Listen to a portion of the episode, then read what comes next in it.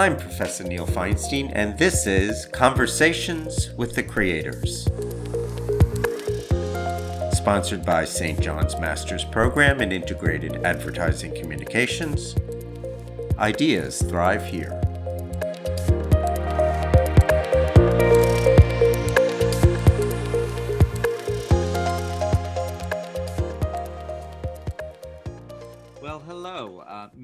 Howie Konopko, Senior Vice President, Account Services at Publicis. More specifically, Howie works at a fantastic Publicis agency called Roxa. I said that right, right? You did, yeah. Oh, Roxa. Roxa. He and his team develop omni-channel campaigns, and Howie is particularly expert at content marketing and SEO.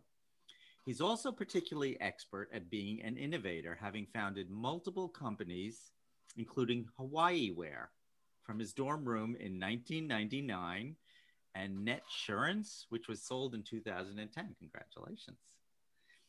Uh, Howie is a busy guy, but always finds time to give back and inspire individuals, which syncs with St. John's mission to serve the underserved.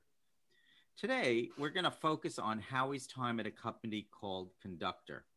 Back in 2018, Conductor was bought by WeWork, the co working giant. In 2019, Conductor bought itself back from WeWork.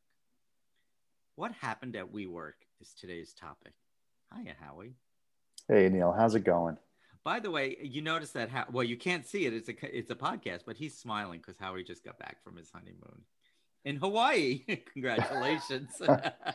Thank you very much. We wore a, a spacesuit on the plane. So uh, if you're listening to this now, this is probably recorded uh, when, uh, you know, hopefully things have gotten better by the time you're listening to it, but it's still a pretty cautious period. So yeah, we were uh, full spacesuit, but you know what? It was absolutely worth it uh, getting that time back. And now we're on a, feels like another tropical island right now in, uh, in Manhattan. Oh my God, um, yes yeah. well, you were smiling when WeWork board conductor. I remember you telling me about it. And at this core, this is kind of a story of a fast going brand, WeWork, that made some really bad decisions. And then the brand went down in flames. Or did it go down in flames? So let's start at the beginning. How how did WeWork get started, Howie?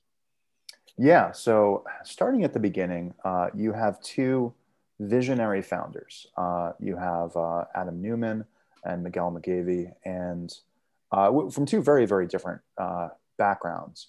Um, they started a co working space together uh, out in Brooklyn. They, they, they, sold that, and you know they had the opportunity to acquire some more, or just lease some more real estate, and you know build out something a little bit further. Now they have some capital. Um, I, I remember, you know, as legend goes, they were debating the name of this new co-working space for a while. And, uh, you know, as the story goes, they're, they're, they're sitting on the couch and someone said, um, you know, there, there's iPhone, there's iPod, it, it's me, me, me. We need the opposite. We want to create something that's about we and getting people together. We work. Um, that should be the name of this new co-working space. And they also looked at it as this would be the platform for other things they could do as well. Other ways they can have more communal uh, living, more communal banking, more communal kind of everything, starting with the WeWork platform. So they, they founded that first WeWork, um, and the buzz around it grew like crazy. It was something completely different uh, than uh, the, the market had really seen before. Now, co working was defined so many different ways. And there were companies like, uh, like Regus uh, and others, we can just rent some space for fixed amount of time, usually years. Uh, if your company had grown really fast, well, just going to have to break down a wall, get a new space, move everything. Um, and we work with the flexible leases, with the different sizes of office space, and just the really, um, really positive work environment. Uh, just offered the market something completely different. Uh, and that's what really helped to uh, get them started on the fast track. So, so, the, so the brand differentiator. Let's look. Let's take a look at it through a brand lens. The brand differentiators were like Zipcar going in into the rental car market, where now you could rent cars by the hour instead of rent cars by the day. So you can now rent office space and a limited amount of time. You didn't have to rent it. You didn't have to sign a long-term lease. They spent a lot of time on culture, creating an environment that people would want to hang around in. Um, they made decisions about how the space looked, and every space, while it all looked, each space was in, individually designed. They all looked a little bit different, but they all felt like it was the same place. Um, and then the people who started, who were attracted to, who were the people that were attracted to that kind of a, an environment, that kind of a culture? You know, the the the there's the clear business props, uh, the, the value props that would be attractive to a small startup, right? Where I, I can flex my office space really fast. Um, there's a lot of things that, as a small business owner, I don't want to think about. I don't want to think about Wi-Fi or coffee or toilet paper um, or electric bills and uh, all, everything else that comes even building out a space, right? Let alone scaling a space, let alone the fixed costs they'd have to commit to to get that space. So WeWork took care of a lot of those things. And not only that, they created this environment where you wanted to be there. You wanted to show up early. You wanted to leave late. You wanted to do that for a number of reasons. It could be the premium coffee offerings. It could be all the kombucha on tap. I'm sure the bathrooms were a little interesting because of that. Uh, it could be because of the, uh, the, the beer on tap offerings, the events that they would hold, the just clashing of, of members of different companies who would meet in that kitchen, meet in these just open areas and have conversations and learn from each other's perspectives and backgrounds to create something uh, completely new. Um, there was something that was really special about that environment that they were able to create that you just wouldn't find at uh, most corporate headquarters, especially if you're a, you're a small startup or let's say you're a satellite office of a larger company. And let's say you were that satellite in, in New York or San Francisco or Chicago, um, that they were able to create that environment you wanted to be a part of, which was fascinating. And, and it seemed like they cared about your growth. I remember I did a little project with a friend of mine who's a brand strategist who has her own consulting business, and we needed we needed a digital, you know, a, an information architect, and we and she had space at WeWork, and they had a directory where we could go out to other WeWork members who were digital, who were information architects, and talk to them about it, and maybe even partner with them. So that it's not only was it a cool environment, or is it? It's still there. Is a cool environment to go work, and you feel like you're hanging around with other entrepreneurs, other innovators, other small business owners. It's everybody is there. We're we're in it together. We working together to grow your business, to make you a success, to make your dream come true, which is a pretty powerful emotional place to live.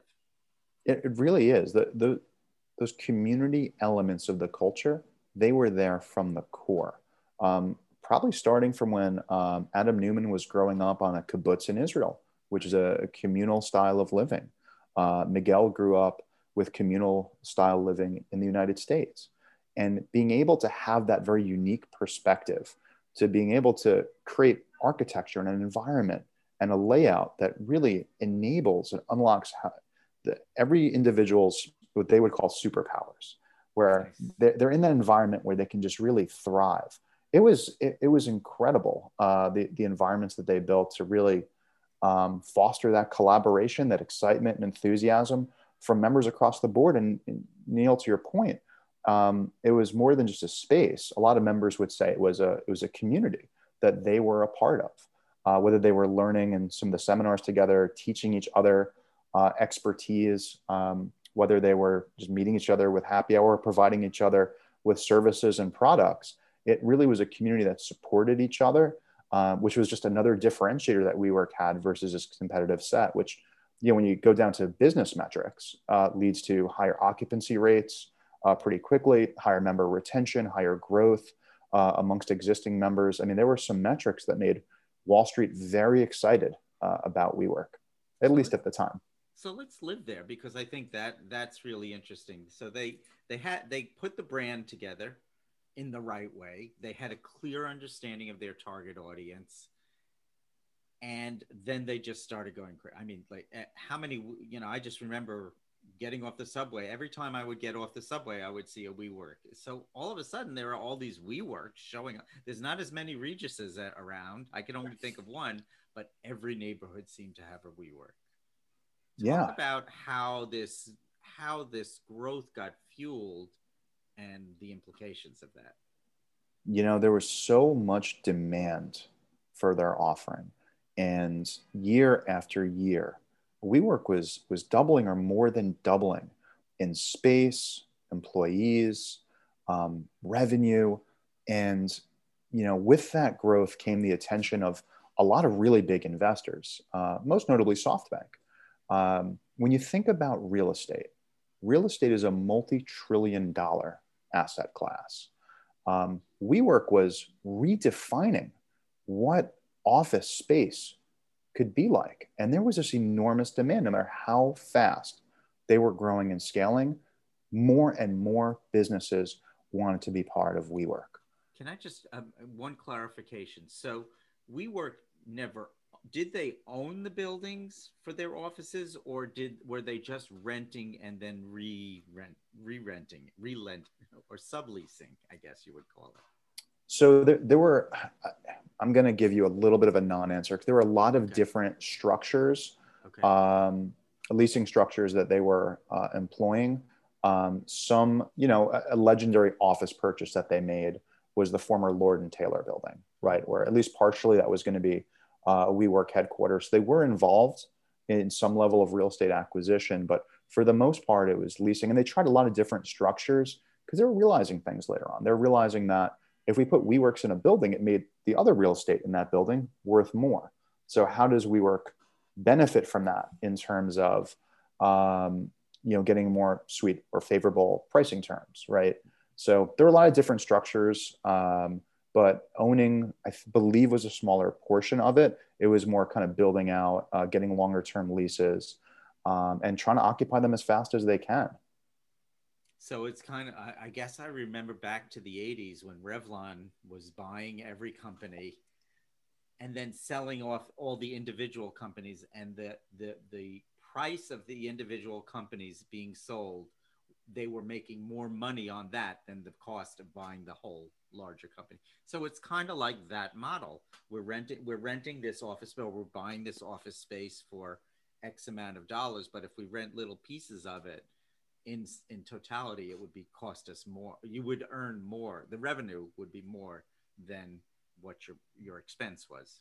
Correct? Yeah, so so absolutely right. Breaking it down from a P&L perspective and let's talk about it on a, on a kind of a, a, one location basis. Right. Um, they would get a very favorable deal buying out, let's say, hypothetically, it was three floors, five floors uh, in a building that had a lot of open space. So they really wanted the space to get occupied. Um, and we work with subdivide a lot of that space across a number of different sized uh, offices. You'd have your common spaces there as well and common facilities. But by subdividing it, they're able to get a lot more revenue on that space than they were paying for that space. In addition to that, you know, oftentimes you'd have pretty long-term leases. So at, at a relatively low price in terms of increase year after year. Um, so that profitability of that one location would just get more and more as the years go on and they're able to increase their rates um, outpacing even just the that fixed cost of that long-term lease so from a unit perspective, it was a very profitable uh, and attractive proposition for for investors. So it sounds like, I mean, what? How do how do how do you how do you how do you, how do you go wrong with that? You've got a brand, you've got the finances, you've got the ROI, you've got you know, you've got the customers. What's what? Tell me, enlighten me, Howie. right. So the movie's starting off really sweet, right? Right. And uh, you know what what what what happens, and you know the the proposition gets even sweeter, right? I think uh, as WeWork was getting into more markets globally, uh, not just the, the United States and, and not just Israel, but um, growing all over Europe and South America. Um, and really kind of redefining what co-working can be in all these different locations um, having subsidiaries uh, and partnerships in china i mean it was really uh, incredible growth um, all around the world and very rapidly. Uh, and that revenue growth was uh, enormous. Um, it, all the investment WeWork was getting, it enabled WeWork to make some pretty strategic acquisitions. Uh, as you mentioned earlier, um, I was a part of an organization called Conductor. Uh, WeWork was a client of ours. They ended up acquiring us. We specialized in uh, organic marketing and SEO. Um, they bought a number of other organizations too. Uh, they bought Meetup, uh, that really specialized in getting folks together uh, in social events. They bought a number of uh, different startups that, that specialized in uh, office technology, office management, uh, a lot of uh, they call prop tech or property management technology. So even if you weren't renting from WeWork, um, you'd probably still be a customer of WeWork to manage your space. they had Powered by We, which was a design offering, as WeWork was getting really good at designing offices that that created collaborative environments and different companies uh, sprint which you know later got acquired by t-mobile uh, leveraged WeWork to build out their headquarters. One of many examples of WeWork just going into all these different areas. Uh, and they were also attracting uh, enterprise organizations much more. The roots started with small companies, but more and more you'd have satellite offices of different organizations. In some cases, entire floors of WeWork just dedicated to those companies. Wow. So, you know, the, there were so many different growth avenues and having that space, being able to do the meetup events at night. Uh, they bought the Flatiron School to teach coding. Um, all of a sudden, you, you had these, they were leveraging their space a lot more than other companies were leveraging their space, right? By just having it provide value uh, more hours than the traditional workday. So, you know, this really was a, a rocket ship or uh, a very fast unicorn as they were growing and that's how they're able to raise so much money. You have this disruptive organization with this really strong vision, strong brand, growing globally, um, where you know there's just so much demand for their offerings they almost couldn't keep up. So that's all the positive. It's a really strong case. Right. If you're an, an investor and you know when you see these metrics, you see the passion behind the brand, you're thinking, this is the next Facebook. This is the next Amazon or Google. And that's what got a lot of investors uh, really excited. That's what got employees pretty excited, right? Um, so you'd ask what happened, yeah. right? Because at least as of recording, this is not the next Amazon. No. Uh, at least in terms of market cap. this is not no. the next multi-trillion dollar company. Um, Please and a lot close of my investment window now. well, well, you know what? We'll, we'll talk about that, um, and you know where WeWork is today because it's still a pretty interesting. Um, you know, it, it's interesting how they're able to go into and out of the the pandemic re- recession. So many folks at home, yet WeWork still survived. But right. um, so it, you know, it, it is a very interesting uh, story moving forward with still a lot of questions and history yeah, to be written. Sure. But as you mentioned, the IPO collapsed. Right. Right. So what happened there? Well, you know, I, I mentioned if you look at one office and how it can be very profitable, especially if you have occupancy rates uh, or you're getting occupancy very fast after mm-hmm. opening. Mm-hmm. The reality is standing up a location. Uh, so actually, you know, pick it out. If it's a new country, get the tax structures all set up. Um, actually build it out, get the furniture, do all the work, open it up, do some marketing um, it, it's really expensive, especially when you're doubling year after year after year. Building these new locations is extremely, extremely um, intensive to the bottom line. So if we were to stop growing and just say we're, we're done building, we're just going to fill up any spaces that are unoccupied right now, it's a very different company from a P&L perspective. But um, what was so attractive to Wall Street and the investors was this company is able to double their revenue even after the revenue is a billion dollars. They can double that quick. There's that much demand for people to be in a WeWork. That's exciting. So they were encouraged by their investors, uh, at least based upon everything that I've I've observed. You know, they were encouraged by their investors uh, to keep doubling. The problem is they were spending so much money to double that revenue and that created a very unprofitable company because it's so expensive to stand these things up. Um, I would say cost management probably wasn't something they were the most well known for. Um, and there were probably a lot of efficiencies that could have been gained there. Um, but really, you add it up, you have a company that was hemorrhaging money. Uh, this is a, uh, the bank account was really shrinking very fast. Uh, and then you have a, an S1. So that's what you file when you're going public that raised a lot of concerns. There were a lot of red flags to investors about the management structure, ownership structure, a lot of corporate disclosures that really made investors very weary about uh, investing more of their capital in a company that is very unprofitable despite the growth in terms of revenue. Um, and these red flags, many about the CEO, Adam Neumann, um, really had folks concerned. And that's what led to the IPO failure, where they pulled it back. They weren't able to raise the capital, had to lay off thousands uh, of employees, uh, all within a matter of uh, maybe a couple months uh, just to survive, which, you know, you had this rocket that all of a sudden came, you know, uh, crashing down at a, at a pretty rapid pace. So that's, that was the, the boom of WeWork, but followed by that, you know, pretty enormous bust that we're seeing documentaries on, on Hulu and there's a new series coming out um, on all these uh, different networks uh, about kind of what happens and you know how things change so quickly from uh, from really great to really bad fast. If I go to Lord and Ta- what, what used to be Lord and Taylor's on Fifth Avenue, it's there, isn't it? Did they sell that? I mean, I my point is, I'm still yeah. seeing WeWorks around. I live in Manhattan, so it's easy enough to see them. They're still here, right? Yeah. It, are they going away? Is this not going to work? Or are they, you know? Look, t- Give time me a happy ending. time is going to tell, right? So the, the, the story started um, really promising. Right. And uh, that growth was fast. The excitement was fast. And being an employee, even just being a subsidiary uh, of WeWork and seeing that enormous growth and being a part of it, knowing a lot of what you're doing is helping to redefine how people work and create a better environment. You spend so many hours a day at work.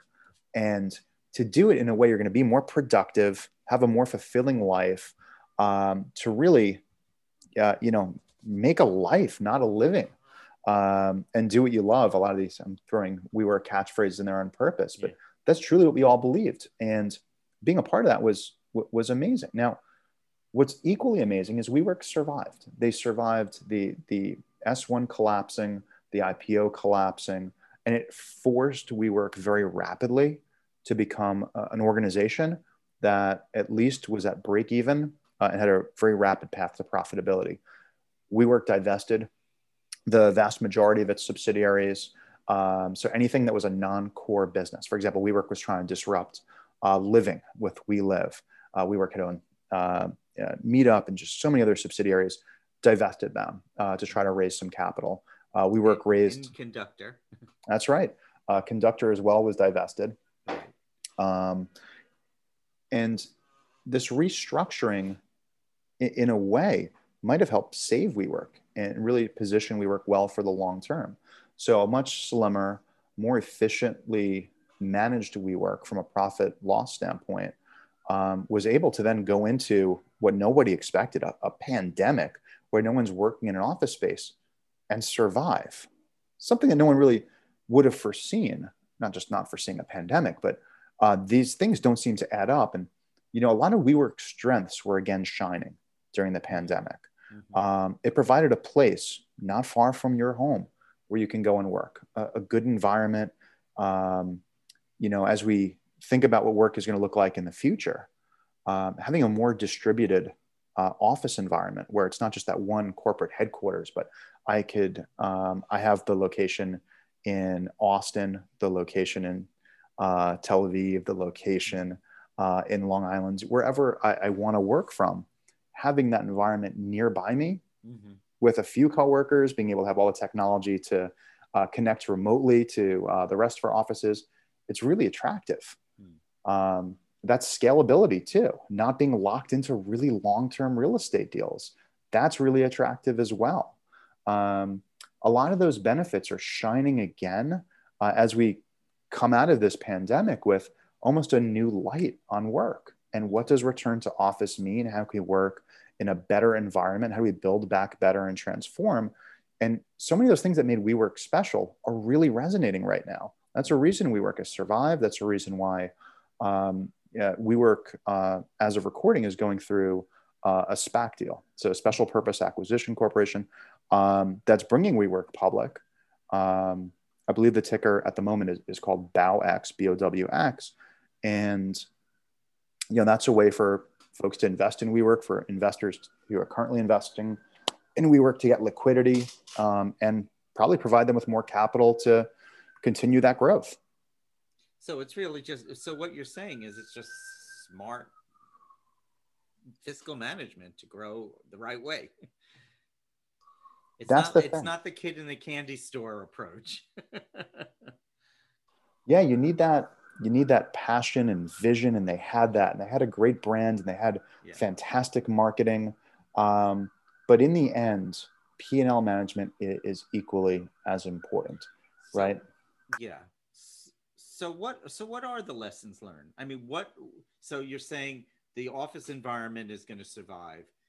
Is this a model for the office of the future? Um, this you know i've been talking oh, i've been talking with a lot of people over these past weeks a lot of agency people and they're saying well I, i'm going to go into the office two or three days a week and then i'm going to work at home which is nice. You know, uh, I spoke to somebody yesterday who said, "Well, I think oh, people should only come into the office if there's some sort of collaborative situation where you need, you know, where we need to sit around and whiteboard." But you know, if you're home, maybe you're more productive, just you and your laptop, and instead of sitting in rows of computers with your with your earbuds plugged in, and you're not distracted by the people around you and the bagels in the back behind you. Ah, you're, you're getting me hungry about those uh, thinking about those bagels behind us right? Bagel Friday. oh the office is sounding uh, sounding pretty good um, you know it's it, it's interesting um, you have a lot of folks who are on the road right. And I'll tell you one of the one of the most interesting benefits of the period where I was a WeWork employee was being able to have that meeting in Boston, uh, have that meeting in Minneapolis, and um, I could just book a conference room at a WeWork. I could just go to a WeWork. Um, if I needed a restroom in New York City, usually you can't find a pleasant one. Go into a WeWork. Um, but that that flexibility to just find uh, a WeWork wherever I was was was really great. Allowed me to be so much more productive, hold meetings, uh, get collaborative, use those whiteboards, drink that great coffee, um, and it, you know it- that model I can see uh, rolling out as uh, more of a product. Um, if I had to guess, that's something that's probably interesting to uh, a lot of folks who travel pretty frequently as travel comes back online.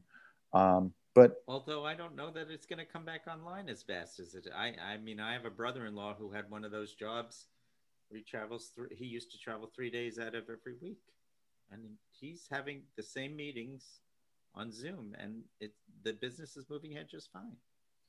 Yeah, it you know it's true, um, and I, I think a lot is yet to be determined about Yeah. how you know COVID being an accelerant. As um, uh, I'm a big fan of uh, Professor Scott Galloway, and he would say that uh, COVID's accelerant of a lot of these trends, and so it's interesting to see where things normalize uh, post COVID, right? And when you think about uh, how folks will travel, will they travel as much, especially for business? It's TBD, but there's a few things that are certain at the moment, despite how good Zoom is and, and, and BlueJeans and other technology, you can't email a handshake. Um, you can't really have that authentic um, beer after work when it's a Zoom happy hour with 16 people, and it can be more awkward. Uh, in addition to that, you'll, you'll see businesses that use travel as a differentiator, almost a competitive advantage Wow. right? Look, your our competitors, they'll be over Zoom. We're, we're going to be right there. We'll be right with you in the trenches, helping to fix your IT, helping to work with you on this advertising campaign. We'll sit on site with you. And then all of a sudden, business travel could be a differentiator.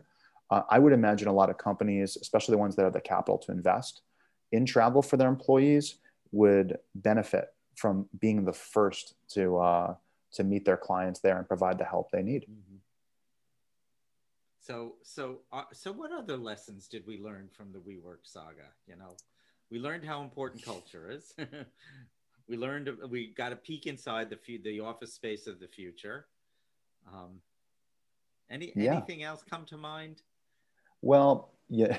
Fiscal So there's- management, clearly. there's a lot p&l management uh, corporate oversight yeah. uh, that's that's a really big uh, element right uh, the need to always have a clear path to profitability now a lot of companies will say that um, they're not profitable yet they're some of the uh, largest uh, by market cap companies in the world and they'll say they're barely turning a profit and that's okay but there's a clear path to profitability if they were to stop investing pretty quickly and that was something that um, you know WeWork probably didn't have nearly as much of as a lot of these other companies. So that clear path to profitability is key.